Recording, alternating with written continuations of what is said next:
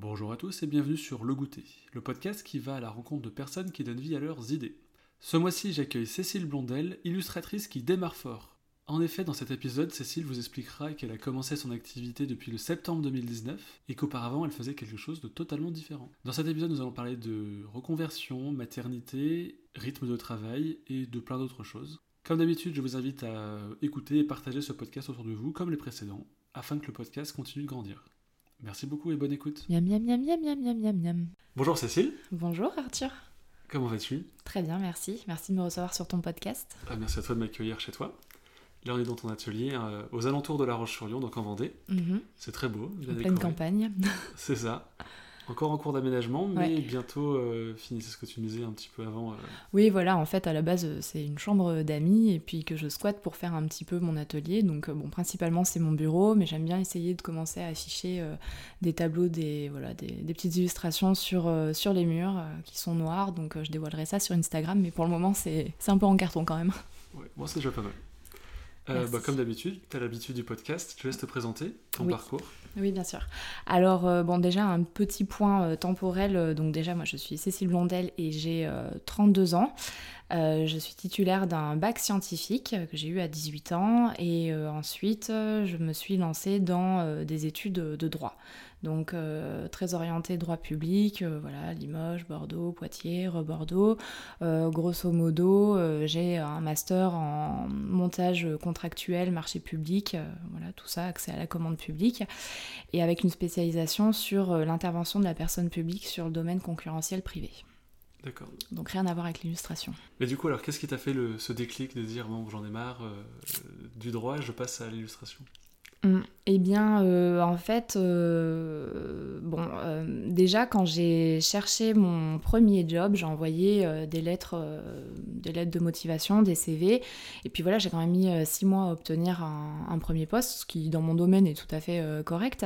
Mais à la fin de chaque journée, je, bon, on envoie des lettres et il y a rien qui se passe, quoi. hein. Donc moi, j'ai eu besoin de j'ai eu besoin de ressentir, d'avoir quelque chose de concret en fait, de faire quelque chose de concret de la fin de mes journées, de matérialiser et d'avoir quelque chose en main. Et donc en fait j'ai commencé à ce moment-là à me remettre à dessiner et à publier mes, mes, mes dessins sur, euh, sur Instagram. Ça c'était à peu près en... 14, 15 2014. Ouais, ouais, c'est ça. Et ouais, c'était ça, il y, a, il y a 5 ans à peu près. Et donc, euh, donc du coup, euh, voilà, donc j'ai commencé à dessiner. Euh, sur Instagram, c'était très motivant à l'époque parce que les publications étaient par ordre chronologique, donc il n'y avait pas encore trop de monde. Donc c'était une époque où sur Instagram, on pouvait rentrer en contact très facilement avec des personnes, tu vois. Moi, je sais que du coup, j'avais des dessins qui avaient été republiés par L'Oréal, par des mannequins d'Hudson Cruz, Caroline Receveur, j'avais Mike Horn qui, qui avait laissé un petit mot. Enfin voilà, donc du Sympa. coup c'était super motivant et ça permettait de gagner un nombre d'abonnés assez rapidement. Mais surtout, en effet, on- moi j'avais l'impression d'une véritable proximité avec ces gens-là, euh, alors qu'en temps normal, si j'avais pas eu cet outil-là, ce réseau social-là, j'aurais jamais euh, réussi. Donc euh, je dirais que voilà, le, la passion du, dessin a été réanimée à ce moment-là. Et très vite, en fait, quand j'ai eu mon premier poste, je me suis, j'ai très vite compris en fait qu'entre la belle jurisprudence qu'on a qu'on étudiait dans le cadre de nos études du Conseil d'État, c'était pas celle qu'on allait vivre euh, en vrai dans la dans les réalités pratiques euh, sur le terrain.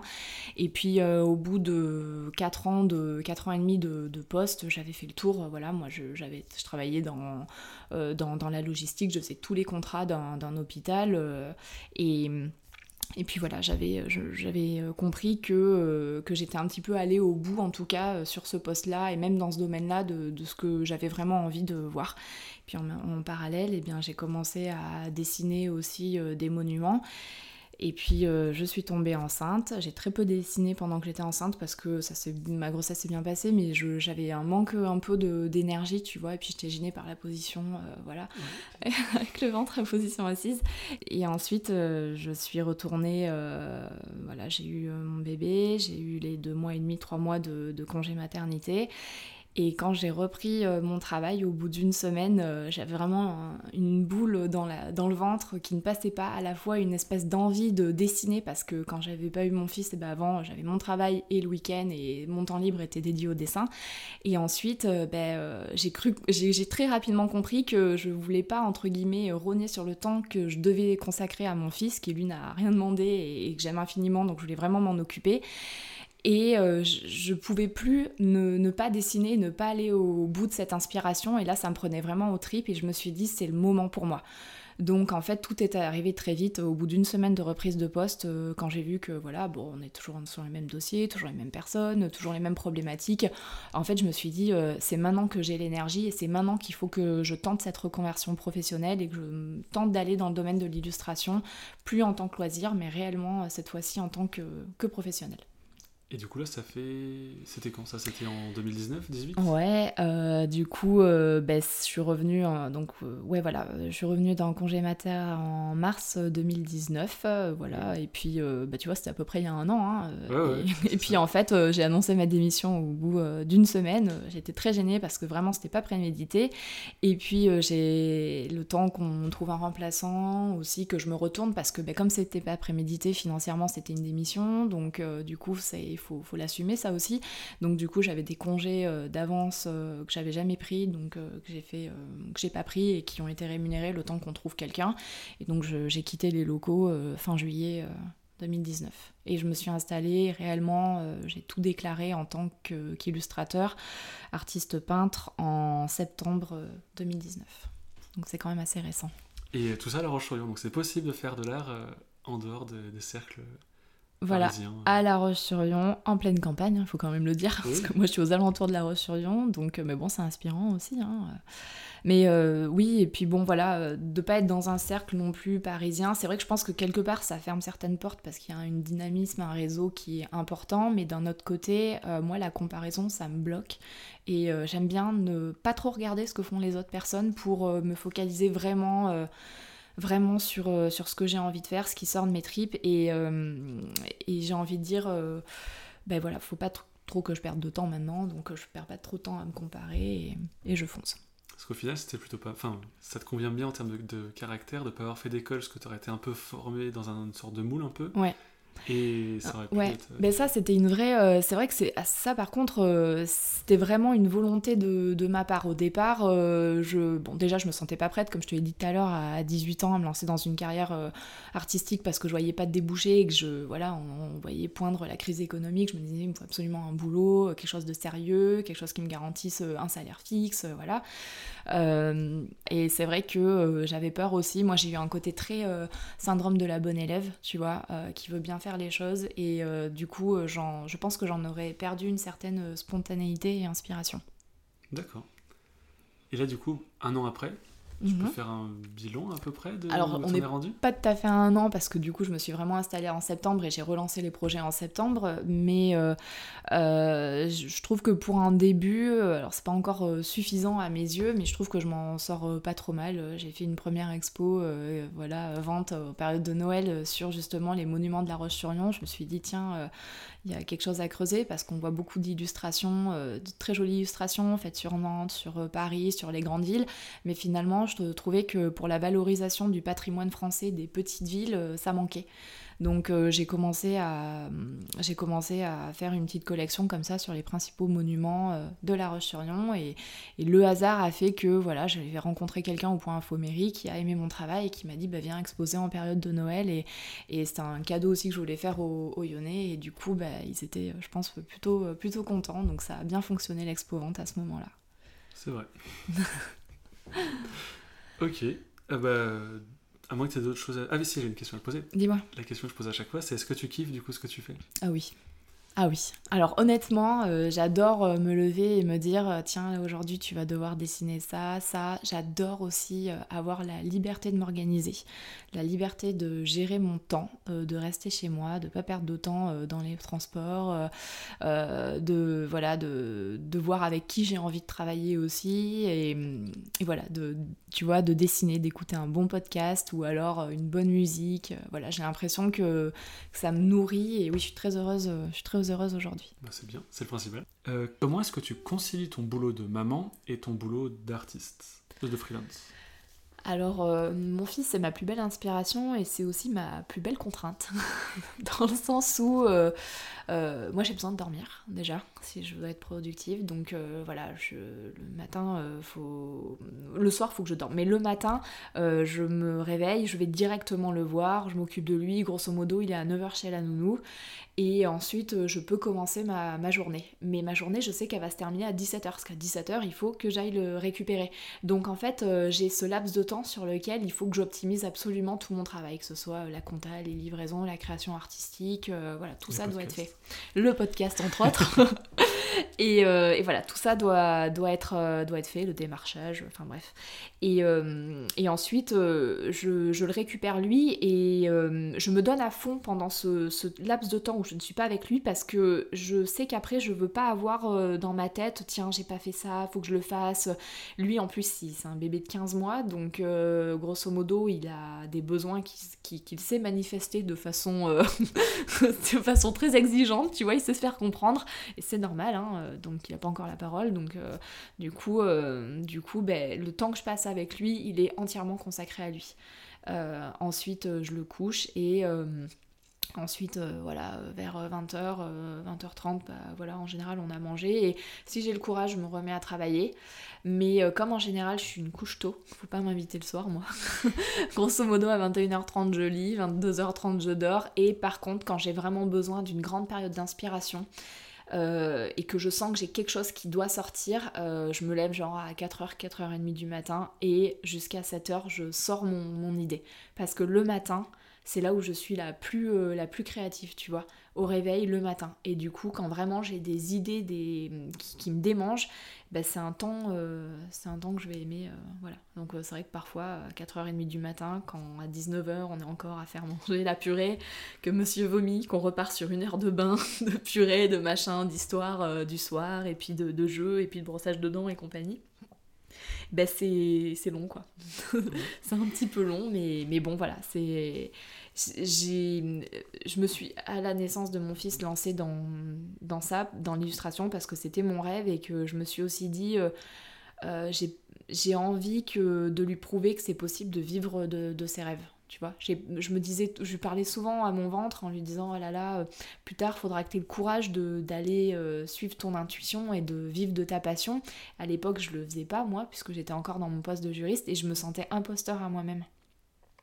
Et finalement, ben, je, finalement euh, d'avoir sauté le, cap, ben, euh, voilà, c'est grâce à lui. Et du coup, je suis en train de me dire, mais euh, c'est aussi une, une chance et une opportunité, parce que du coup, tu peux moduler, c'est ce que tu disais auparavant, tu peux moduler ta journée en fonction de lui aussi, qui est peut-être plus ta priorité que... qu'un boulot classique ah ben oui alors ah ben, grâce à c'est sûr que honnêtement ça nous sert enfin dans notre organisation familiale cette flexibilité d'horaire que j'ai c'est un énorme avantage. Hein. Mais euh, en attendant, euh, c'est un avantage, mais c'est voilà, c'est de l'organisation. Parce que le travail qui ne sera pas fait quand je suis avec lui, à un moment donné, il faut quand même le faire. Et quand tu es ton propre patron, tu as une exigence euh, financière, faut, faut, que ça tourne.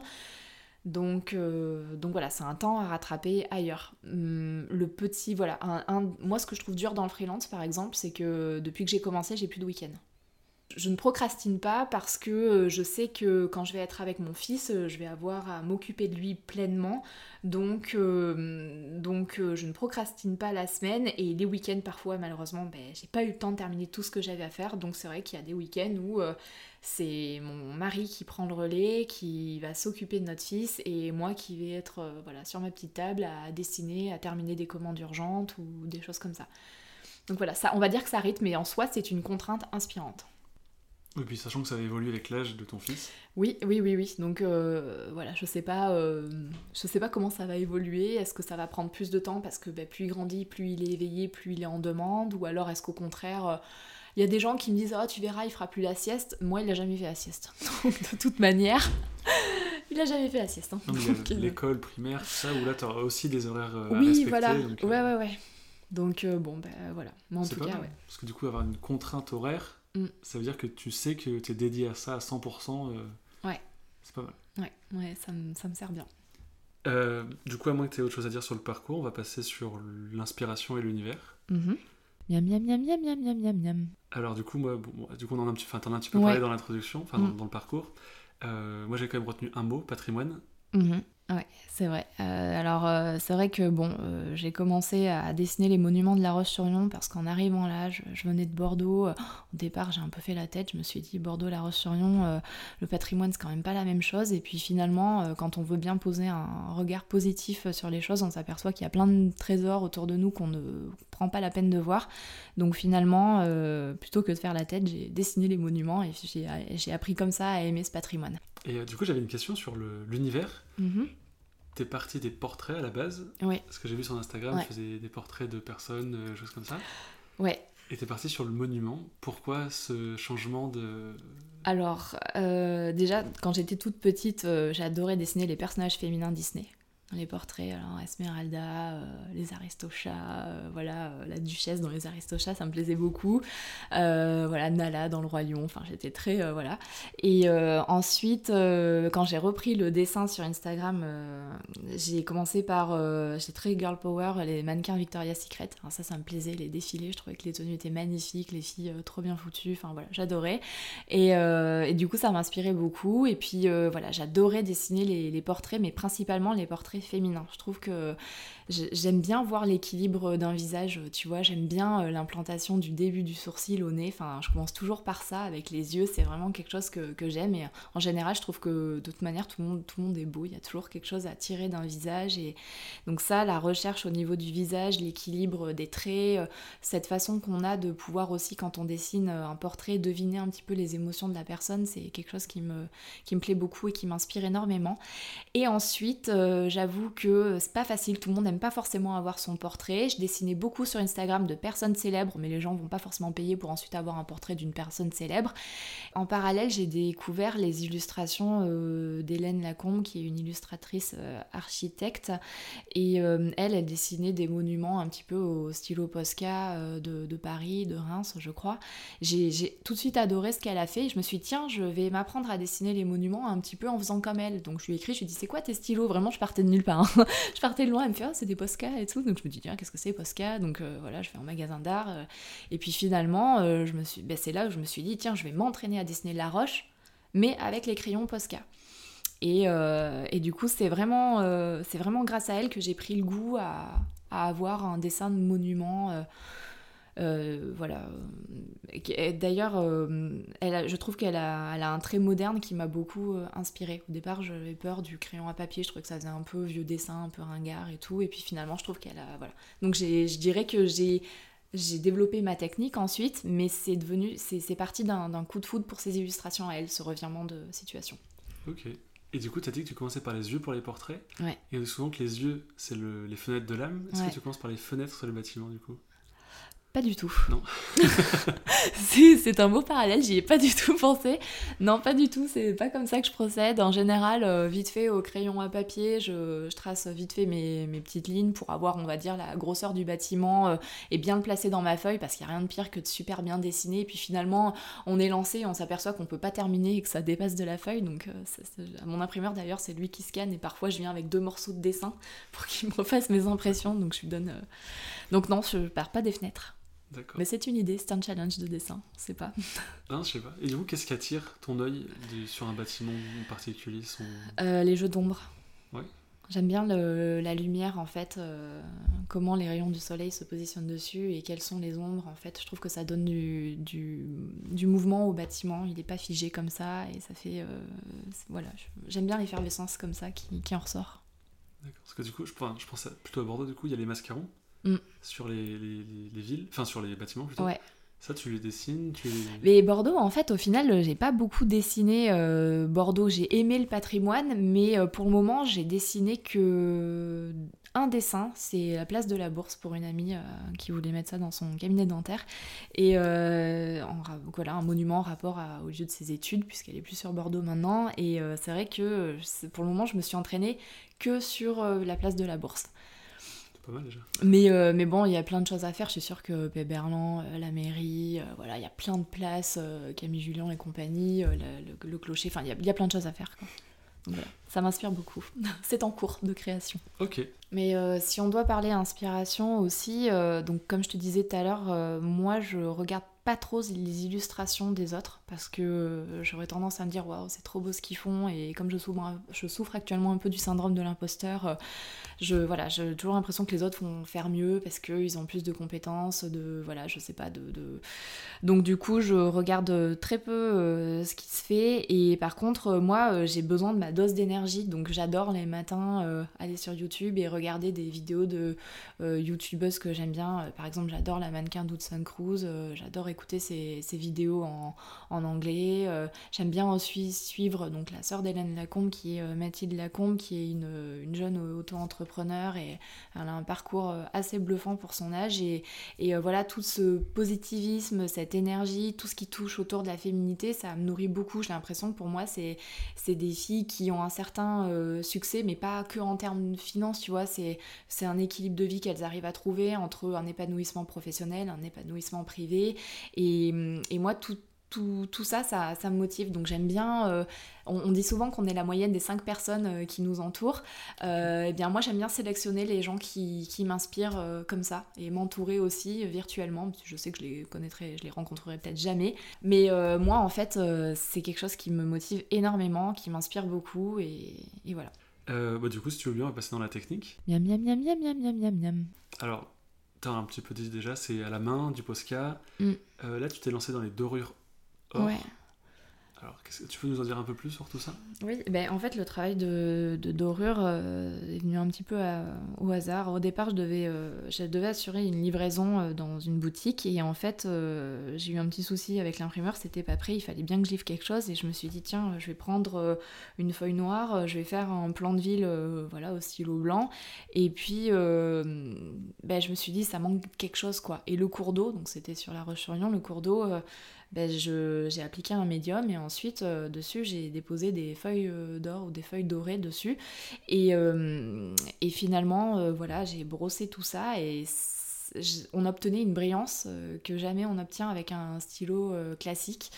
Donc le travail de dorure, il est venu comme ça, il est venu vraiment sur un petit pépin de livraison et un gros coup de stress. Des fois, des situations un peu genre euh, des contraintes. Mm. C'est ce qu'on disait avec euh, Marion Point, je sais pas si tu la, la carte blanche et tout. Souvent, des contraintes naissent de l'inspiration. Et on trouve une alternative à un truc, euh, finalement, on se dit, bah, on n'y arrivera jamais. Mais... Ouais, mais moi, je trouve ça très bien, les contraintes. Je trouve que ça. Comme ça, ça. Comment dire On va dire ça structure un peu. Ça, à la fois, on, sonne de, on sort de sa zone de confort. Mais on on est un peu plus limité quoi. On peut pas de notre côté se laisser aller à n'importe quoi, donc on est obligé d'aller dans l'efficacité et j'aime bien la contrainte dans le dessin.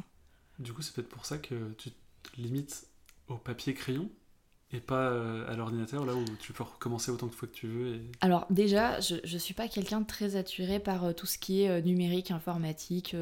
voilà, c'est c'est vrai que depuis toute petite, je suis vraiment attirée par le papier, le crayon, j'aime l'odeur, j'aime d'ailleurs acheter des livres et sentir les pages et je ne lis pas sur des liseuses. Et du coup, ça doit, c'est vrai que ça s'en ressent aussi dans, dans mon dans, mon travail euh, artistique. Euh, j'aime bien entendre le bruit du crayon, j'aime bien euh, cette sensation-là, ce toucher-là. Ensuite, pour être tout à fait honnête aussi, c'est par manque de compétences. pour le moment, j'ai pas, pas eu le temps de vraiment me pencher sur l'apprentissage du dessin au numérique. Donc je pense qu'il y a des choses euh, vraiment sympas, euh, sympas à faire, mais euh, ça demanderait, pour moi, ça demande un apprentissage. À voir si je me lance ou pas, mais pour le moment, tant que je suis pas allée au bout de ce que je voulais faire au crayon à papier, je pense que je vais rester au crayon à papier ou au stylo Posca. Ouais, donc si tu arrives à exprimer ce que tu ressens du coup mm. dans ton dessin, c'est ce qui compte. Ouais, voilà. mais bon, mais je suis d'accord avec toi, faut progresser. Parfois, faut sortir de sa zone de confort pour découvrir que peut-être, en effet, on peut même comment dire, ça peut être l'occasion d'un progrès dans sa technique première. Donc euh, pourquoi pas confronter les deux techniques. Ce que je pensais, là tu, le, tu, tu parlais de ton imprimeur tout à l'heure, tu lui envoies des, tu lui livres des, je lui livre mes dessins. Je lui dis, vous, vous y faites hyper gaffe, c'est la prunelle de mes yeux, j'y tiens comme c'est pas permis. Donc je lui donne ça. Et euh, en fait, c'est lui qui scanne. Et puis euh, voilà, qui, je crois, euh, via Photoshop, euh, on va dire, enlève une petite tâche s'il y a ou quoi que ce soit. Mais enfin, en général, c'est vrai que, hormis quand vraiment, je, comme la dernière fois, je me suis plantée dans, dans le cadre de mon dessin et j'ai dépassé, j'ai dû venir avec de pauvres bouts de dessin, voilà, de feuilles pour qu'ils remettent ça comme il faut. Le fait de dessiner euh, j'ai pas le droit à l'erreur. Je pars du principe que je veux pas qu'il retouche trop de choses. Donc en fait, en, en soi, euh, sur, en général, je lui demande de lisser un petit peu le, le noir parce qu'on voit euh, les traits de crayon et bon, j'aime bien quand c'est quand c'est plus lissé. Euh, mais après, je me dis dans mes dessins, j'ai pas le droit à l'erreur quoi. Donc quand je lui donne un truc, il a à part lisser le noir et enlever une tâche si vraiment il y a quelque chose qui a débordé, je- c'est tout ce qu'il a à faire. Du coup, ça me fait dire deux idées. La première, c'est que du coup, ça t'ouvre un champ des possibles que, par exemple, que si tu fais que du, numérique que tu n'as pas, tu peux faire des quantités limitées euh, à la main, Mhm. donc euh, vraiment répondre à des choses de, Mhm. de clients. Et la deuxième, j'ai lu dans un article du Ouest France, il me semble, Mhm. où tu privilégies les acteurs locaux, Oui. que ce soit euh, l'approvisionnement des Ouais. crayons, tout simplement, et même l'imprimeur, du coup. Donc, comment est-ce que tu choisis cet écosystème? Au feeling, à l'intuition. Moi, dans ma vie, euh, c'est comme ça, c'est l'intuition, euh, comment je sens les gens. Euh, bon, j'avais fait un petit sourcing, par exemple, pour l'imprimeur, voir qui était moins cher, qui était, voilà, qui proposait un papier qui, me plaisait, qui pouvait répondre dans les délais. mais c'est vrai que pour La Roche-sur-Yon, je voulais vraiment, comme j'ai pas cette capacité pour le moment à moi-même repositionner les choses sur une feuille, ou voilà, je voulais, il fallait vraiment que je surveille la personne qui, le fasse. Donc du coup, s'il entend ce podcast, il va se dire pas elle, pitié.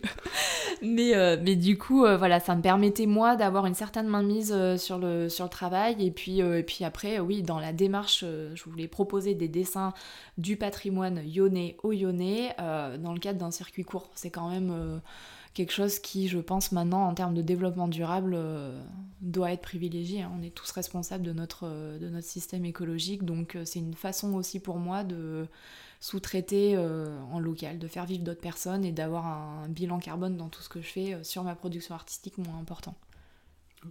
T'as des, euh, des pistes d'amélioration de ce que tu fais déjà ou...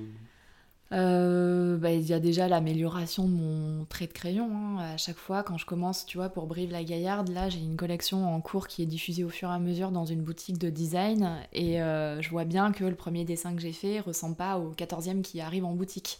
Euh, tout évolue au fur et à mesure. Il faut rester cohérent dans la collection, mais à chaque dessin, il y a une évolution.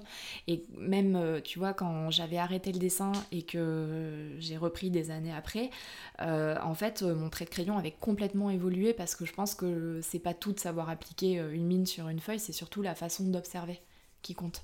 Enfin, il me semble que tout le monde peut savoir dessiner si s'il sait observer. De toute façon, il suffit de voir, quand on est en primaire, on dessine avec des bâtons. Mm. Et si on revient, on essaie de faire un, un Pictionary par exemple, on essaie de dessiner bon, pour faire des bâtons, mais on aura forcément un peu plus de- d'aisance. Ouais. Et puis bah, si ça devient notre métier, euh, forcément. euh, Voilà, donc euh, bon, il y a toujours voilà, une amélioration technique euh, qui, qui, qui- voilà, mais qui, qui est intrinsèque au travail aussi de, de, de l'artiste, au travail qu'il fait lui-même sur lui. Donc, donc voilà. J'ai une dernière question sur le, la technique qui serait liée à ton ancien métier. Mhm. Est-ce que tu as une vision juridique des choses? On va dire que j'ai une facilité à lire les textes de loi et que du coup forcément ça me fait pas peur, c'est assez familier.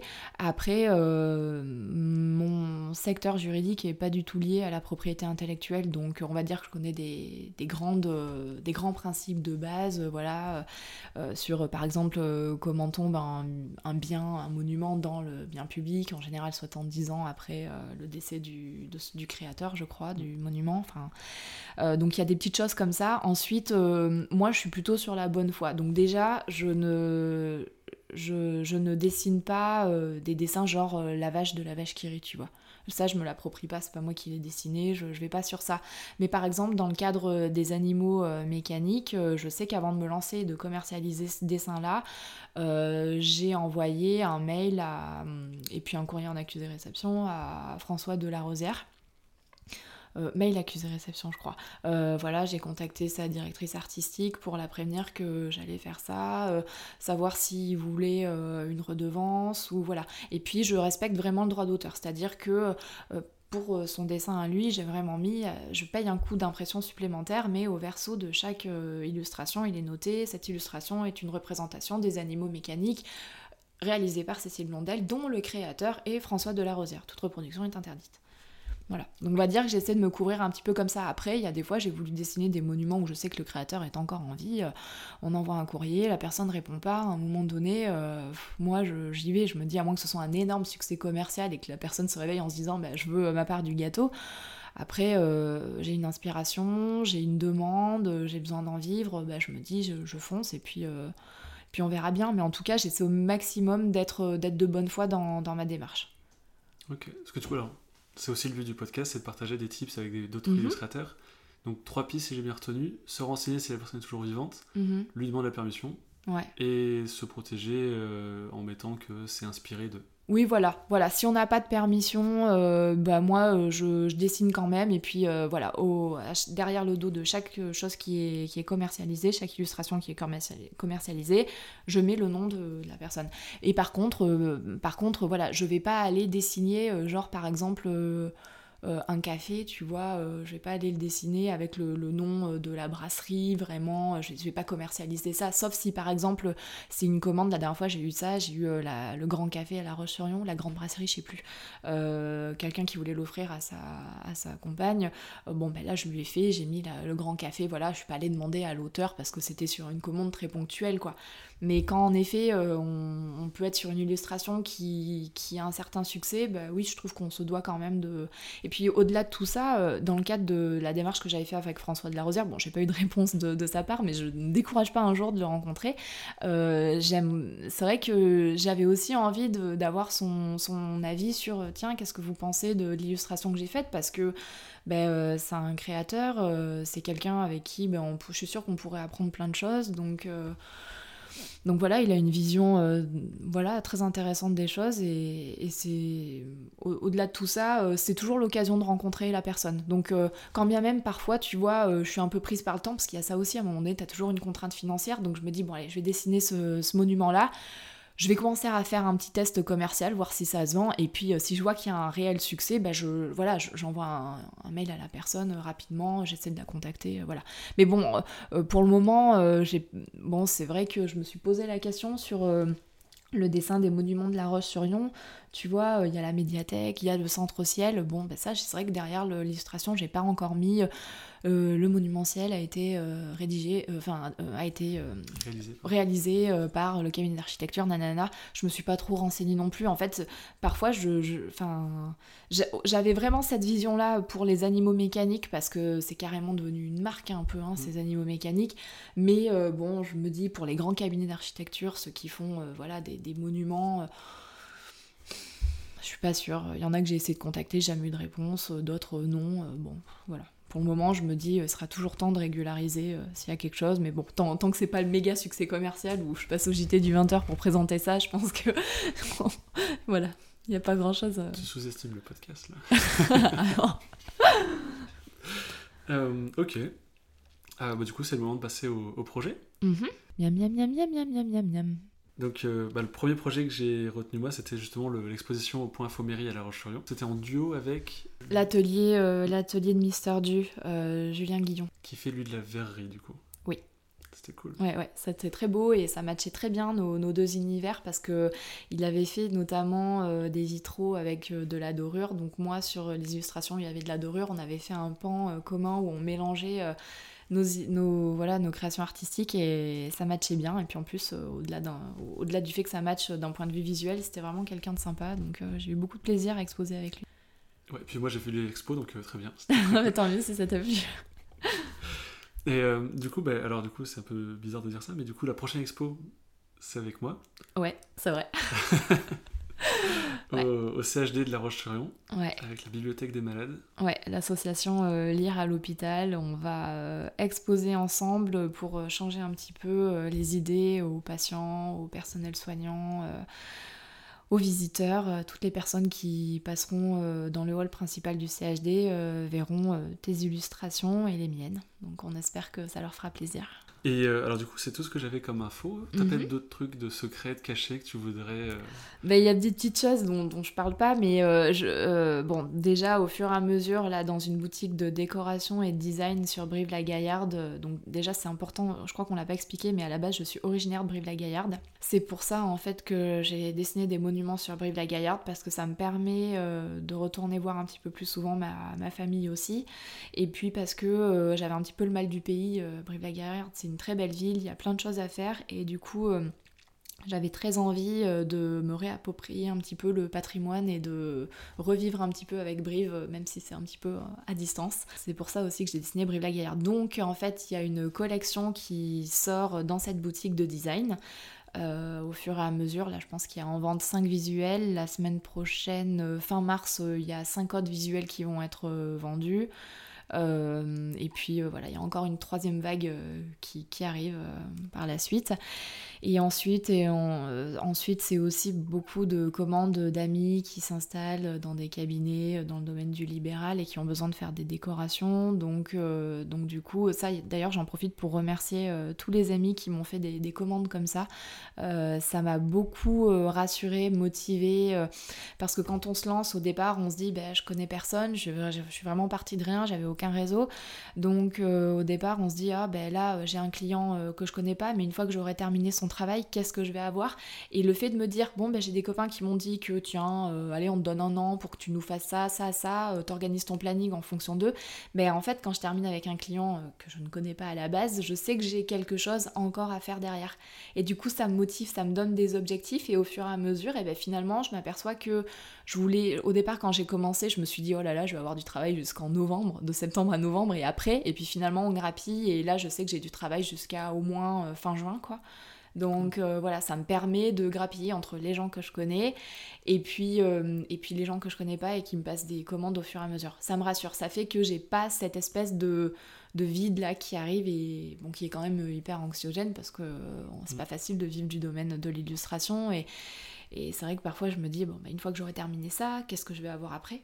Donc euh, ça me rassure beaucoup et je remercie vraiment les, les- la famille ou les amis qui euh, ponctuent un petit peu mon aventure de, de certaines euh, commandes euh, faites de leur part. Ils l'entendront. ok. Du coup, peut-être des projets... Ah si, bah si, le site web. Oui, bah oui, oui, du coup. Alors voilà, c'est vrai que du coup, au point info mairie, euh, c'était euh, bien parce que les gens, euh, alors je- j'en parlais vraiment sur Instagram, il y avait aussi les réseaux de la ville qui me disaient, euh, voilà, euh, il y a une expo, allez découvrir les illustrations de Cécile Blondel, donc ça faisait venir du monde parce que c'est vrai qu'au point mairie, euh, on n'a pas forcément l'idée de se dire, tiens, il va y avoir une expo vente, surtout en période de Noël pour des cadeaux de Noël. Donc je dirais que c'était sympa de se faire connaître comme ça. Et les gens ensuite ont pris le réflexe pendant toute l'exposition de venir chercher des, cadeaux, des illustrations pour des cadeaux de Noël ou alors pour, voilà, utiliser l'argent qu'ils avaient eu aux étrennes. voilà. Et, une fois que, que l'expo a été terminée, bah, les gens ils perdent rapidement votre contact. En fait, ils, oublient votre produit si vous n'avez pas constamment un lien ou un lieu où ils peuvent acheter. Donc euh, ensuite, euh, eh bien, je me suis dit voilà ça m'a rassurée, cette expo, ça a vraiment bien fonctionné en termes de vente, donc euh, peut-être que maintenant l'argent que tu as gagné, tu peux le réinvestir dans la création d'un site internet.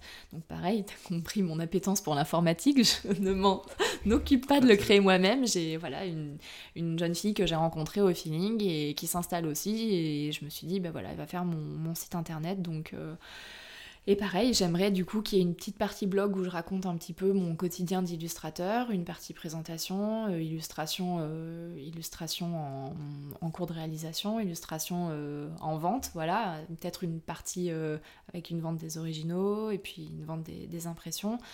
Euh, et au début, je voulais que ce soit bon pour mai, et en fait, ça le sera pas parce que bah, j'ai des commandes d'autres particuliers et parce que euh, il va me falloir du temps pour euh, créer moi-même les visuels que je veux mettre en vente. Je veux que ce soit des inédits, donc il y aura peut-être des choses qui ont fonctionné, des best-sellers de la collection qui était au point info mérite sur La Roche-sur-Yon, mais voilà, j'ai envie de créer d'autres choses et ça sera proposé à ce moment-là, normalement courant septembre prochain. 2020 du coup. 2020. Oui. Oui, oui. Ça paraît loin, mais bon, ça va vite arriver au final. Euh, c'est non pas si longtemps que ça. hein. Ouais. C'est dans 7-8 mois. Ouais, voilà. Ok. Euh, Bah du coup, c'est le moment de faire la pause goûter. Ok, j'ai hâte. Pour le J'ai tiramisu. Super, merci encore. Donc on revient. À tout à l'heure. Miam miam miam miam miam miam miam miam. Du coup, nous revoilà du, du tiramisu au spéculo cette fois-ci. Hum, C'était délicieux. On a pas mal échangé, c'était toujours intéressant. Le off, c'est toujours. euh, c'est ce que je préfère. Ouais, et puis comme on se connaissait un peu à côté, euh, ça fait un dialogue fluide, on est bien, quoi, on rigole bien. C'est vrai. Et du coup, là, Cécile, tu m'as déjà dit, moi, le sujet de la, la carte blanche que tu voulais aborder. Ouais. Je te laisse la présenter. Euh, oui, alors euh, en effet, euh, moi j'avais envie de parler un petit peu euh, d'acceptation des émotions. Euh, parce que c'est quelque chose qui est encore un petit peu euh, tabou en France pour les personnes qui souffrent d'un trouble comportemental euh, cognitif. Et euh, voilà, euh, que ce soit par exemple, je sais pas moi, un syndrome anxio-dépressif ou alors euh, des gens qui ont une espèce de sensibilité ou d'hypersensibilité, j'ai pensé que ce serait peut-être euh, intéressant euh, dans le cadre de ton podcast parce que quand on est artiste, euh, j'ai l'impression que parfois on a une sensibilité un petit peu exacerbée. On voit peut-être plus le beau, on s'émerveille plus euh, de certaines petites choses euh, que le commun des mortels ne voit pas forcément sans snobisme aucun euh, vis-à-vis de la caste des artistes. Mais euh, à l'inverse, euh, on peut être un petit peu euh, plus euh, sensible aussi aux mauvaises nouvelles. Par exemple, moi, je ne commence jamais ma journée en regardant les informations. Ça va me gâcher la journée d'apprendre tel ou tel fait divers, tel ou tel virus qui circule ou telle ou telle chose, euh, voilà, pour ne pas parler de l'actualité sanitaire. euh, et du coup, euh, du coup, en fait, parfois on a des ruminations voilà, mentales, des pensées, on se dit pourquoi j'ai pensé ça, on rumine, on pense au, on a les craintes du futur, on a les regrets ou les remords du passé. Et en fait, je pense que c'est très important pour nous, adultes, mais aussi pour euh, les enfants. C'est un apprentissage à faire pour se sentir bien dans sa vie, c'est euh, de s'entraîner à regarder ses pensées, les regarder passer sans s'identifier à elles, en se disant euh, voilà que, c'est le mental qui travaille. On regarde une pensée qui passe dans la suspension totale du jugement, comme un petit nuage qui passerait dans le ciel, et euh, on la laisse partir euh, pour mieux s'ancrer dans l'instant présent. Donc il y a des techniques qui aident à ça, la sophrologie, un travail de respiration, un travail d'ancrage euh, corporel, l'ASMR. Je sais que pas ça du tout, mais l'ASMR ça peut, ça peut aider certaines personnes. À chacun trouver sa technique. Il y a la méditation, il y a l'hypnose érectionienne, euh, voilà, il y a plein de choses comme ça, c'est vraiment euh, des outils en développement euh, et en psychologie comportementale cognitive qui peuvent, euh, qui méritent d'être d'être travaillés par tout un chacun et qui peuvent vraiment sortir certaines personnes de- d'un mal-être plus profond. Vraiment se, se focaliser toujours dans l'instant présent. L'instant présent, il est, il est rassurant et finalement, c'est l'unique moment qui compte vraiment dans la vie, cet instant présent. Et hum, je pense que hum, pour des enfants, c'est très important parce que comme ça, on développe aussi une éducation positive où on n'est pas là forcément à punir ou à mettre des fessées, ce qui est pénalement répréhensible en plus maintenant. Mais euh, voilà, on peut eux aussi les sensibiliser à la méditation et, qui font que par exemple, quand ils se sentent en colère, ils se disent tiens, là je, ressens un sentiment de colère. Mais tu vois, d'identifier comme ça, par exemple, ce sentiment, on est déjà moins dans le je suis en colère, je suis énervée, la personne m'a, voilà, tu vois, tu, tu dis tiens, là j'ai identifié, je suis en colère. Déjà, tu prends du recul par rapport à ton état et déjà, tu t'apaises. Et ensuite, tu peux faire un travail un petit peu voilà, d'ancrage corporel, euh, je sais pas, t'imagines des racines euh, sous tes pieds, euh, enfin tu vois, et puis tu, restes sur terre et tu te laisses pas emporter par les rouages du mental, tu restes bien, bien ancré et, je pense que ça peut aider euh, plein de personnes euh, qui parfois ont des ruminations mentales euh, ou, des véritables souffrances cognitives et ils n'osent pas en parler. Et, voilà, et par exemple, une dépression mal soignée, c'est grave, hein, ça, peut mener, ça peut mener au suicide. Donc c'est très important justement que la parole se libère un petit peu et que, que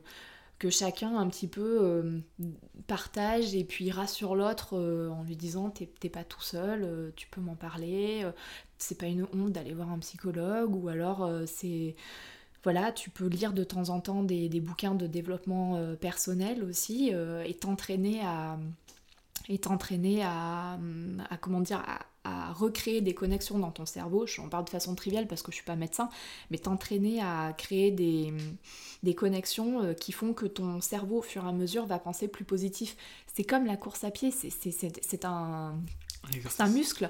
Donc tu commences, t'as jamais fait de la course à pied, bah, tu, vas faire ton premier kilomètre, ça va être horrible. Et puis le lendemain, t'en feras deux, le lendemain, t'en feras trois. Bon, ben, c'est pareil pour euh, la rumination mentale et le, et le bien-être et l'exercice dans l'ancrage de l'instant présent.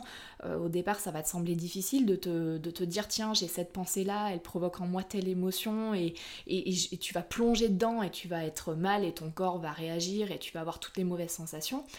Et en fait, euh, plus tu t'entraînes à te dire, tiens, là, cette émotion, elle est là. J'ai eu cette pensée, je la laisse passer. Voilà, plus tu t'entraînes à ça, moins tu t'identifies à tout ça aussi, plus tu te reconnectes à ton moi profond. Et, plus finalement, euh, bah, tu te sens mieux, quoi. Et, moi, je, pense que l'acceptation des émotions, euh, c'est très important. Euh, ça développe aussi beaucoup l'empathie et c'est hyper important pour, pour les enfants. Bah, tu vois, moi, je suis une jeune maman et du coup, bah, je lis aussi des, livres comme ça sur la parentalité positive, des choses parce que j'ai l'impression que c'est un petit peu l'avenir de l'humanité aussi, quoi toute cette, euh, toute cette version-là. Et puis on a fait tellement de progrès en neurosciences euh, que maintenant, ben, je pense qu'on a tous un travail de vulgarisation et il faut pas se moquer de, quelqu'un qui, par exemple, fait une dépression ou souffre de tic ou de toc ou j'en sais rien moi. Euh, il faut se dire que ben, par exemple, c'est pas, enfin, souvent on a tendance à se dire oh, c'est bon, c'est un caprice, le burn-out, c'est un caprice, le voilà quoi. ben, je sais pas moi, tu te casses une jambe, on va pas te dire prends sur toi, va donc me courir 10 bornes, quoi. Tu vois Donc en fait, je trouve que voilà, faut, faut avoir beaucoup de compassion euh, pour les gens qui, qui souffrent. Euh, ça, il faut aussi être là pour les, pour les aidants, les personnes qui accompagnent les, les gens qui sont en souffrance, les familles proches, les amis. Et je pense qu'il y a énormément de gens, enfin on voit bien le nombre de personnes qui prennent des antidépresseurs, ou voilà. Euh, on a énormément de, personnes euh, qui sont en souffrance et qui n'osent pas le dire et parce qu'ils ont honte, ils se sentent pas légitimes dans leurs propres problèmes, dans leurs propres souffrances. On se dit, oh, c'est bon, euh, je suis dans un pays, entre guillemets, où on est en démocratie, c'est déjà une chance. Et c'est vrai qu'il faut le réaliser, hein. faut, faut, pas minimiser ça, c'est une chance de pouvoir se lever le matin. Euh. D'ailleurs, c'est un, docteur que j'aime beaucoup, euh, Christophe André, qui, qui disait, il y a un exercice déjà pour commencer la journée. Vous vous levez et vous vous dites, je suis reconnaissant parce qu'aujourd'hui, je me lève et je suis pas dans un état de guerre, et en plus, j'ai de l'eau chaude pour prendre ma douche, quoi. Mmh. tu vois, moi, je, relativise quand j'ai un rhume, je déteste. Tu vois, genre, tu, tu tombes enrhumé et t'as mal à la gorge, tu te mouches. Enfin, pour moi, je mets 15 jours à m'en remettre, c'est la catastrophe. Et, euh, et, à ce moment-là, au lieu de râler, maintenant, je me dis. Euh, oh, qu'est-ce que j'ai de la chance quand, quand je suis pas enrhumée, quoi. Qu'est-ce que c'est bien, tu vois. Tu te dis, euh, de cette petite expérience un peu chiante, ben en fait, tu, tu, te sens hyper reconnaissant envers ton corps quand, quand, finalement il guérit et tu te dis, tiens, aujourd'hui, ben, tu vois, aujourd'hui je suis pas malade Aujourd'hui, euh, voilà, je suis en démocratie, j'ai pris ma douche d'eau chaude, je suis relaxée, ben waouh, c'est le bonheur quoi. En fait, les petits tracas du quotidien, quand ils arrivent, te font relativiser quand ça va bien et que tu te rends pas forcément compte. Ouais, voilà, c'est ça. C'est voilà, je pense que c'est hyper important d'utiliser tout ça et d'en tirer euh, d'en tirer quelque chose de positif en fait. Et actuellement, je suis en train de lire un livre qui, qui m'intrigue pas mal, écrit par le docteur Luc Bonin, ça s'appelle La loi de l'attraction. Alors c'est pas parce que c'est très à la mode sur Instagram, mais, mais c'est vrai que le concept un peu c'est de dire, euh, bon il y a une énergie qui a, qui a créé un petit peu euh, l'univers, la Terre et compagnie, et, et en fait on, on attire ce qu'on dégage en fait. C'est le fait de se dire qu'on n'a pas un destin tout, tracé, c'est qu'on attire, euh, on attire réellement ce qu'on dégage. Si tu penses négatif, il va t'arriver des situations négatives. Et si au contraire euh, tu, penses positif et que tu, travailles et que voilà euh, que tu crées un cercle vertueux autour de toi, en théorie c'est censé c'est censé aller dans le bon sens. Donc je, je sais pas parce que j'ai pas fini le livre et, à la fin il y a un chapitre qui m'inquiète un peu, c'est pourquoi parfois ça ne marche pas. donc, voilà. Mais bon il y a voilà, je trouve que c'est important et c'est hyper intéressant. Moi, ça me passionne le, sujet des, neurosciences euh, sur tout ce qu'en fait on découvre au final euh, du fonctionnement du, cerveau. Tu l'as vu? C'est plus ou moins lié. Tu l'as vu le dessin animé, film animé plutôt? Est-ce que tu as vu le film d'animation, Le Magasin des Suicides? Pas du tout. Et ça fait vraiment penser à ça. En ah gros, c'est une boucle, un monde où il pleut tout le temps, il fait toujours mm. noir, tout gris et tout. Ouais.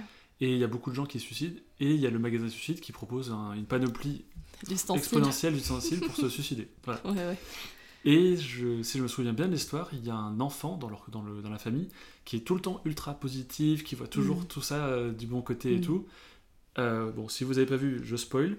Euh, et à la fin, du coup, ça a totalement retourné la situation et le magasin suicide n'est plus un magasin suicide Ouais, et voilà. tout redevient Ouais, ouais. bien. Et ça me fait penser à ce que tu viens de Mhm. dire, que du coup, c'est vraiment une... ça vient de soi Mm. et tu peux transmettre ça à ton environnement et inversement. Ouais, voilà. Et, et tu vois, bah, pareil, t'avais un film d'animation de Disney, je crois, ou Pixar, je sais plus. Et en fait, euh, c'est vice-versa. Et pareil, on voit qu'il y a euh, peur, il y a joie, il y a, je sais plus, euh, enfin, quelles sont les... panique. Ouais, voilà, ou je sais plus. Et en fait, on a, dans tous les cas, on a ces émotions. Ça fait partie de nous. euh, donc, quand elles sont là, ben, c'est pas agréable, mais il faut vraiment les accepter, les accompagner et se réancrer au maximum dans l'instant présent. Est-ce qu'il faudrait pas chanter nos émotions comme dans les Disney? Mais on peut tout faire en fait. hein. Chacun, euh, chacun, il y en a qui ont besoin d'aller, euh, je sais pas moi, serrer les arbres. Moi, je l'ai jamais fait encore, mais il paraît que c'est vraiment bien d'aller embrasser un arbre. tu Ok. vois. Donc bon, je suis bien placée. hein, je pourrais peut-être y penser, mais euh, mais euh, Faut se dépêcher, il y en a de moins en moins, mais... euh, ouais, ouais, ouais, bah non, Ah non, non, c'est négatif. Ouais, voilà. Ouais. Non. Bah non, mais tu sais, si chacun. On parlait du circuit court dans les dessins, si les gens maintenant consomment la décoration et l'illustration et l'art de façon raisonnée, raisonnable en termes de développement durable, tu verras, t'auras tes arbres. C'est ça, Faut, faut semer le positif. le positif. Voilà, donc ça veut pas dire être inconscient et vivre dans un monde de, de- de bisounours, hein, mais, mais bon, ça veut dire déjà euh, libérer la parole, prendre aussi euh, en compte euh, que. Enfin, prendre conscience aussi que. On a une responsabilité, on se doit de transmettre ces enseignements de méditation, de bien-être, d'acceptation de soi euh, à nos enfants, aux générations futures. Et, hum, et puis je pense que c'est des outils pour être quand même bien plus heureux, surtout dans un monde où maintenant euh, on se compare. Et il n'y a pas de meilleure façon d'être malheureux dans la vie que de se comparer, parce que tu te compareras jamais aux gens qui ont moins de chance que toi. Tu te compareras toujours à la personne qui est plus belle, qui est plus intelligente, qui est plus riche, qui a plus de followers sur Instagram. Et tu te diras, non mais moi je suis trop nulle à côté. Et donc en fait, euh, c'est hyper important de ne pas se, comparer euh, constamment et, de se rappeler de ce qu'on de bon chez nous aussi. Et voilà, et de, de, s'ancrer dans l'instant présent. Et quand ça va pas, parce qu'on n'est pas euh, cette injonction au bonheur, euh, on a, ben, c'est faux, c'est pas la réalité non plus. Il y a des fois où euh, il y a des énergies, des fluctuations, je sais pas moi, hormonales, n'importe quoi, qui font que ben, aujourd'hui ça n'ira pas. Tu seras malade, tu seras déprimé, tu seras pas bien tu t'auras eu une information qui t'aura, euh, je sais pas, pour euh, X raisons, euh, plus marqué qu'une autre personne, et puis ça te va te gâcher la journée, tu vas penser qu'à ça, euh, et ben faut l'accepter aussi, quoi. On Mm. n'est pas tous toujours à Ibiza, en pleine fiesta, trop heureux de vivre, euh, voilà. Donc, euh, donc voilà, ça c'est important, et puis... c'est un thème aussi qui est important parce qu'il y a plein de lectures autour euh, donc des neurosciences. Moi j'aime bien confronter ça euh, ben, euh, par exemple méditation confrontée euh, aux neurosciences et aux médecins. J'avais lu un livre voilà, qui disait que euh, il y a des, scientifiques qui ont pris euh, des, moines et qui leur ont dit, euh, moines bouddhistes, vous méditez, on regarde ce qui se passe et on voit qu'il y a une, une activation du système cérebral euh, et des connexions et une régénération du cerveau hyper importante quand, quand les mecs sont en train de, de méditer. Pareil, il y avait Laurent Gounel qui avait écrit un, un bouquin hyper intéressant, c'était Tu trouveras le trésor qui sommeille en toi ou quelque chose comme ça. Et il a confronté toutes les avancées en neurosciences et en développement personnel, il les a confrontées par rapport à, à la rédaction des textes bibliques. Et donc, euh, bon là, je, je m'en souviens plus exactement, mais en fait, il, euh, il disait que la Bible avait finalement été complètement... euh, euh, le sens premier de ce qui voulait être écrit dans la Bible a été édulcoré et puis transformé au fur et à mesure des des interprétations des apôtres, des ci, des là, et puis de ce que l'État euh, a bien voulu en faire. euh, quand tu es dans un, État théocratique qui utilise ça et qui mélange la religion à la politique, euh, voilà, pour asservir certaines classes et compagnie, bon, et bien en fait, il revenait à l'essence même de, du texte dans, dans sa version la plus pure, et, et finalement, il l'a comparé avec... tout ce qui était euh, psychologie euh, positive, euh, comportementale, voilà, et, finalement on s'apercevait, enfin, dans, son interprétation à lui, c'était hyper intéressant de voir à quel point le, texte biblique était d'actualité. Et pareil, quand tu prends Épicure, quand tu prends Socrate, quand tu prends voilà, des, des, écrivains de différentes époques, avant ou après Jésus-Christ, que ce soit en Orient ou en Occident, mais tout ce que les scientifiques, les neuroscientifiques sont en train d'explorer, on revient à un essentiel que, que, que, que l'homme avait en lui déjà il y a bien longtemps. Moi, je trouve ça passionnant. On l'entend pas. voilà. Et c'est vrai que voilà, je me suis dit, tiens, euh, dans le cadre, quand on est artiste, euh, ben on, on voit pas le monde peut-être. J'ai l'impression qu'on voit pas forcément le monde tout à fait comme tout le monde. Moi, il y a des fois, euh, je me balade avec mon mari, je dis, oh, regarde comme c'est beau ça, ou voilà. Oui, bon, c'est beau, allez, on passe à autre chose, tu vois. Alors moi, j'aimerais prendre le temps de le contempler, de le toucher, de voilà. Et puis lui, il va pas s'émerveiller de la même façon. Alors que, en fait, euh, moi, je vais, je vais entendre une histoire, un fait divers euh, qui va me glacer, je vais lui en parler, je vais dire, oh, vu ce qui s'est passé, c'est affreux, c'est affreux, et puis ouais, c'est bon, ça nous concerne pas, on s'en fout, on passe à autre chose. Alors que ça, ça va me heurter, tu vois. Donc, euh, je sais pas, j'ai l'impression que le côté artistique, cette façon qu'on a de, dans nos créations artistiques parfois de, de visualiser euh, un monument par exemple euh, d'une façon qui, n'est pas réelle, cette façon-là qu'on a de pouvoir transposer nos idées, ben je, sais pas, j'ai l'impression, enfin pour ma part en tout cas, peut-être qu'il y a un peu plus de sensibilité et que le travail d'acceptation des émotions, ben c'est peut-être le travail d'une vie, mais c'est moi je trouve que c'est passionnant à explorer. Et du coup, concrètement, est-ce que tu fais des, exercices à chaque fois que tu dessines ou... Euh, alors, euh, déjà, avant d'avoir mon fils, j'avais une routine bien calée à une époque. C'est-à-dire que j'adorais euh, faire un peu de méditation avant d'aller travailler tu vois, genre, je me levais une heure et demie en avant, et puis euh, pas les Miracle Morning, mais un peu, tu vois, euh, je méditais, je faisais un peu de sport, des étirements. Après, j'avais mon cahier où j'adorais écrire euh, des, des, phrases positives, et j'ai résumé aussi toutes mes lectures pour en avoir une trace. Donc, mes petits cahiers sont là, et puis quand j'aime un livre, et eh ben, j'en fais un résumé. Donc, donc comme ça, ça fait que, tu vois, quand par exemple je me sens un peu moins bien, et eh ben j'aime bien relire ce qui m'a marqué, tu vois. L'ancrage est là, enfin, voilà, ça m'aide à me reconnecter à, du positif beaucoup plus facilement. Donc j'aimais bien faire tout ça. Avec l'arrivée de mon fils, qui a des considérations bien plus pragmatiques que les miennes, et ben, du coup, euh, cette routine a un peu volé en éclats et j'avoue que j'ai manqué de, temps pour euh, méditer ou pour... Euh, voilà. Par contre, j'ai besoin de faire régulièrement du sport. Donc moi, je fais beaucoup de sport. Et quand je reste toute une journée à dessiner, par moment, j'aime bien faire un peu de sophrologie, tu vois. Je me lève, je me coupe et puis euh, voilà, je fais un petit scannage corporel mental. Euh, j'ouvre les fenêtres, euh, je respire, voilà, et ensuite je reviens à moi et puis je me sens réénergisée et hop, je me remets dans mon illustration. Et souvent ça, ça, marche bien quoi.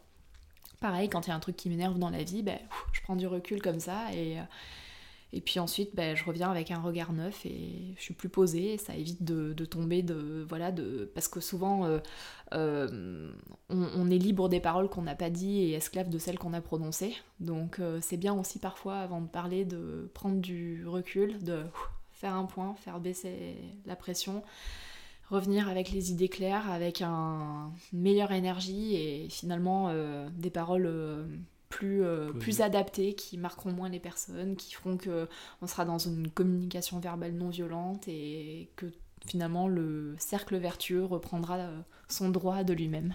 Ah, c'est intéressant. Ah, ça me plaît beaucoup. Miam miam miam miam miam miam miam miam.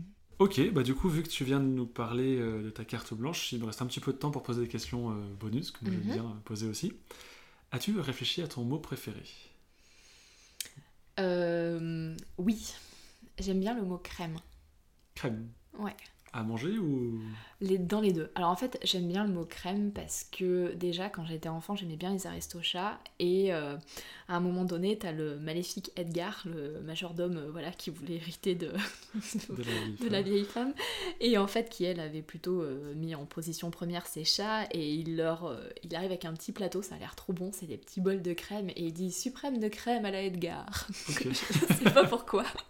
Du coup, le mot crème, la résonance du mot crème, ça m'a vachement plu. Je trouve que le cr et le M, je sais pas, c'est hyper. Euh, il y a le M dedans, enfin tu vois, je sais pas, ça me plaît. Donc, euh, et puis en plus, euh, c'est une couleur que j'aime bien, et puis je pense que tu vas pas le. Comme on est habillé pareil avec un haut crème, on s'est pas concerté, mais je pense que voilà. Il y a une thématique. Mm. Donc le, le, mot crème. Ouais, c'est vrai que c'est une couleur aussi, il y a plein de trucs. Là, c'est. Mm. Bon mot. Est-ce que tu peux nous recommander, présenter les trois personnes, artistes, qui t'inspirent? Oui. Ou tu, dont tu aimes le travail Oui. Alors, euh, déjà, je parlerai du peintre euh, Fabien Novarino. À l'époque, euh, j'ai eu la chance de le rencontrer dans une galerie d'art à Brive-la-Gaillarde et je, voilà, je crois que c'était un ancien comptable voilà, qui étouffait dans ses comptabilités et qui s'est lancé dans, dans, la peinture. Et il faisait beaucoup de peintures à l'huile, dont New York. Et je crois que mes parents avaient acheté une toile Brooklyn. Et, et puis voilà, il l'avait signé devant nous. Et j'aime bien ce travail de peinture à l'huile réalisé au couteau. J'en ai fait un petit peu aussi, moi. Et, et j'aime bien ce mélange ce mélange-là de, matière. J'aime bien son interprétation. Je suis peut-être un peu moins fan maintenant, il est parti sur un truc un peu plus pop art et moi j'aime un peu moins le pop art, mais, euh, mais bon, ça n'empêche que Fabien Novarino, c'est quelqu'un qui a beaucoup. Euh, qui m'a bien, bien inspiré, euh, voilà, que, que j'aime bien suivre encore. Ok. Dont je me lasse pas de regarder la toile d'ailleurs chez mes parents. voilà. Et ensuite, euh, pour les, autres, artistes, alors bon, ben, je reparlerai d'Hélène Lacombe, parce que euh, c'est vrai que c'est grâce à elle que j'ai eu envie de, dessiner des monuments, alors qu'auparavant, euh, j'avais pas eu ce déclic-là. J'avais vu d'autres illustrations de, monuments, d'architecture, mais vraiment, vraiment, c'est elle qui m'a donné cette envie-là, et j'ai l'impression d'avoir appris un peu au travers son trait. Et c'est là où c'est difficile et c'est pour ça que je n'aime pas suivre beaucoup d'illustrateurs, c'est que ensuite on est influencé dans, son parcours. Donc euh, après il a fallu revenir à un style qui soit moi. C'est important que les gens quand ils voient mes dessins ils se disent oh bah c'est du Cécile Mondel, c'est pas du Hélène Lacombe. Donc euh, je pense que le pari réussit parce que je suis partie sur autre chose. Mais, euh, mais au départ voilà ça a été vraiment un déclic et je, je trouve qu'elle est très très talentueuse. Et ensuite. Euh, le troisième ou la troisième euh, ben En fait, après, il y, en a d'autres. Euh, il y en a d'autres à qui j'aimerais parler, enfin, de qui j'aimerais parler, mais je, vais en dire deux. C'est des aquarellistes. J'aime bien. J'ai découvert son compte il n'y a pas si longtemps que ça, les aquarelles de l'eau bleue. Euh, je crois que c'est l'eau bleue, c'est Blanche de l'eau bleue.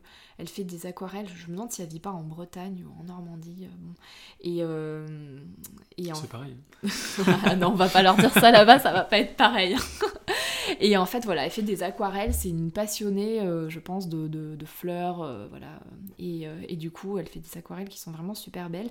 Je suis assez, je suis assez admirative de ceux qui gèrent l'aquarelle comme ça, avec subtilité, parce que je pense à Marc-Antoine Coulon aussi, qui est assez connu comme artiste, celui qui fait les, les portraits là, de ces célébrités en aquarelle il est magique, euh, lui, euh, en, un petit trait, euh, un petit coup de pinceau, ça y est, on voit tout de suite la personne.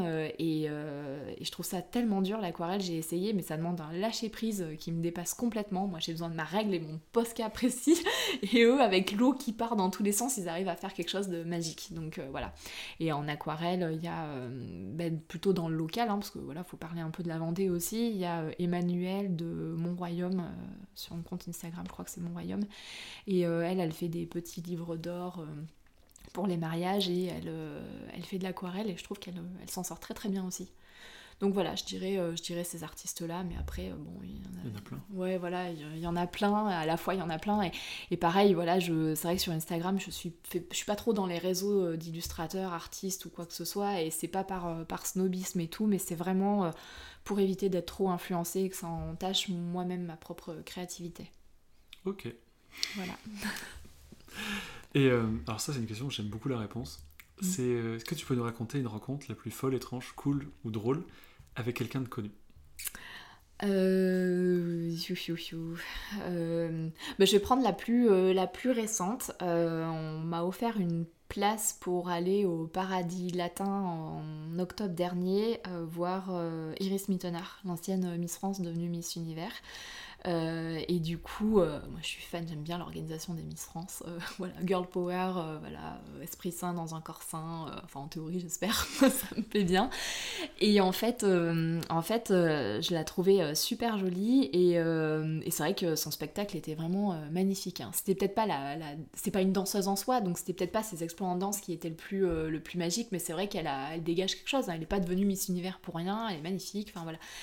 Donc elle a un côté très femme, très sublime quand elle est sur scène. Et puis bon, le, le, pas le videur, mais celui qui contrôle l'entrée des spectacles, je sais plus. Bon bref, l'agent de sécurité en tout cas, nous, je lui avais dit, oh, écoutez, est-ce que je pourrais pas aller prendre une petite photo ou aller lui parler parce que je l'avais dessinée plusieurs fois et, c'est vrai que j'avais vraiment envie de la voir euh, en vrai quoi.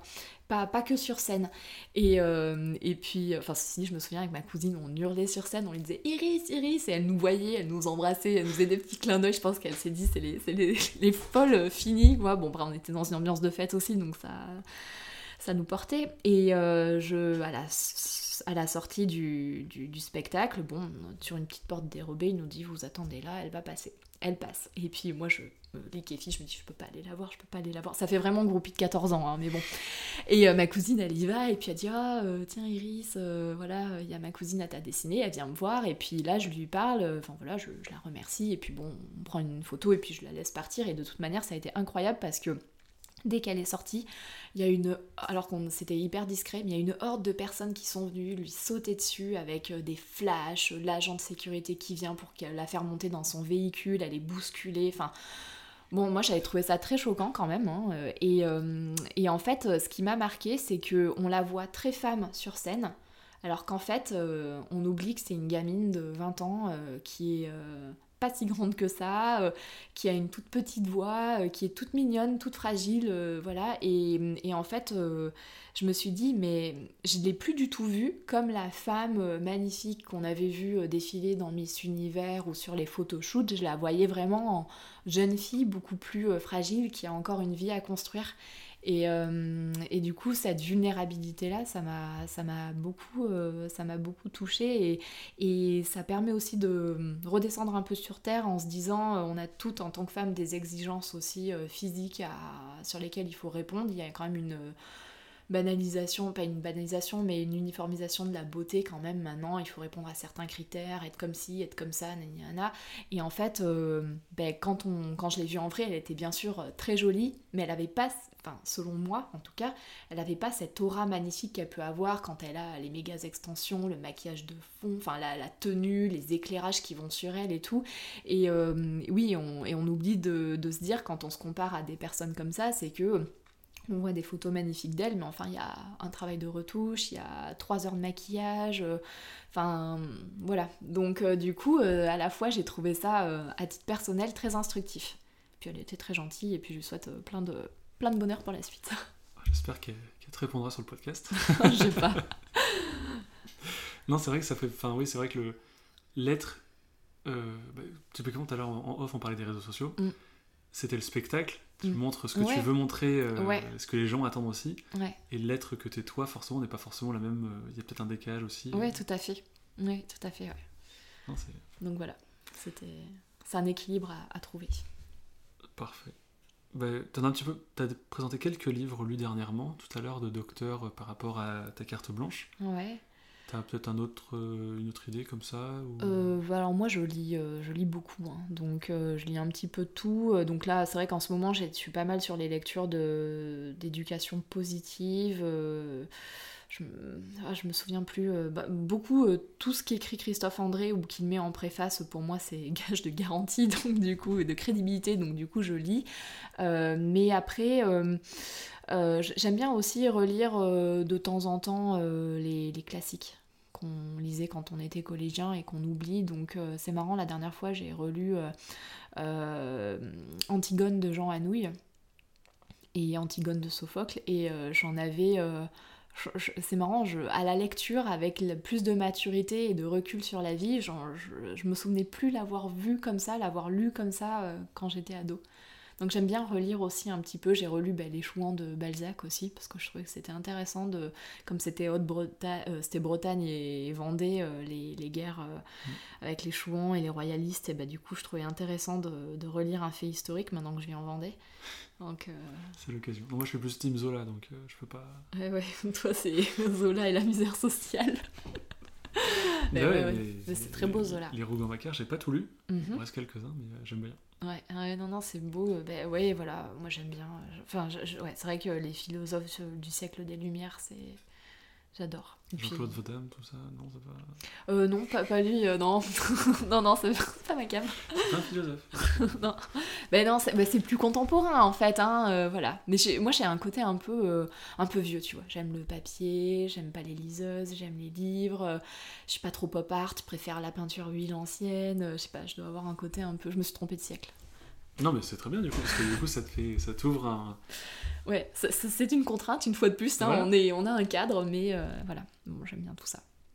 Ok. Un podcast à recommander de Euh, bah, le goûter, bien sûr, en toute impartialité. Ben après, euh, bon, comme tout le monde, j'aime bien, euh, j'aime bien écouter. euh, Enfin, comme tout le monde, je sais pas tout, tout le monde aime bien, mais je sais qu'elle a du succès, du succès Pauline Léniaud. Le Gratin. le gratin, voilà. Et puis j'aime bien ces leçons là aussi qu'elle donne. Moi, je la suis sur ses tests de pâtes en, en Ah oui, c'est vrai, ouais, ouais, ouais, gluten free. Euh, après, en podcast, euh, alors oui, j'aime bien écouter le podcast euh, à ce soir. Ah. Euh, bah, c'est parce que je baigne dans ça, mais c'est justement le parcours de maman, jeune maman et maman d'ado, et qui en fait parlent de leur équilibre entre la façon dont elles arrivent à mener vie professionnelle et vie privée, vie personnelle. Donc euh, du coup, euh, ça, je trouve ça assez euh, intéressant. Et... Mais bon, après voilà, j'aime bien euh, Génération XXX, j'aime bien... Qu'est-ce que j'écoute d'autre? La poudre. Ouais. Et j'aime bien Valérie Tribs, je sais plus, sur son podcast sur les, les vêtements. ah, j'ai oublié, sur le rapport que tu as aux vêtements et à la mode. Ah, j'ai pas non plus. j'aime bien. Valérie Trips. Ouais. Et puis après, j'adore j'adore écouter. Ah, J'aime bien le podcast des échos aussi. Euh, J'avais bien aimé euh, l'épisode de François Morier, celui qui a, qui a euh, créé avec Mathilde Lacombe la marque M, les compléments alimentaires. Et après, ben, moi, j'adore la chaîne Dudson Diaries. voilà. sur YouTube, euh, Dudson Cruz, là, qui, qui fait une, une chaîne euh, voilà, sur, euh, sur les coulisses de son. De, de son oh, de, sur les coulisses de, de son métier de mannequin et justement tout ce qui peut en découler aussi euh, voilà donc ça ça me j'aime bien le milieu de la mode ça me, ça me fascine assez J'ai cru comprendre. voilà Très bien. Bah, sur ce, merci beaucoup pour euh, ton temps. Ben, merci Arthur merci à toi je suis très honorée et j'espère que que, voilà, que les gens euh, aimeront ce podcast. Bah, je, vous invite à partager autour de vous et puis euh, allez voir le travail de Cécile du coup sur Instagram pour l'instant. Ouais, cécileblondel.art sur Instagram. Il y aura tous les liens dans la description. Merci Arthur. Salut Cécile. Miam miam miam miam miam miam miam miam. Merci à tous d'avoir écouté cet épisode et rendez-vous le 16 du mois prochain pour un nouvel épisode avec un nouvel invité. Et d'ici là, n'oubliez pas que vous pouvez obtenir l'illustration du mois directement sur le site www.podcastlegoûter.com. Portez-vous bien.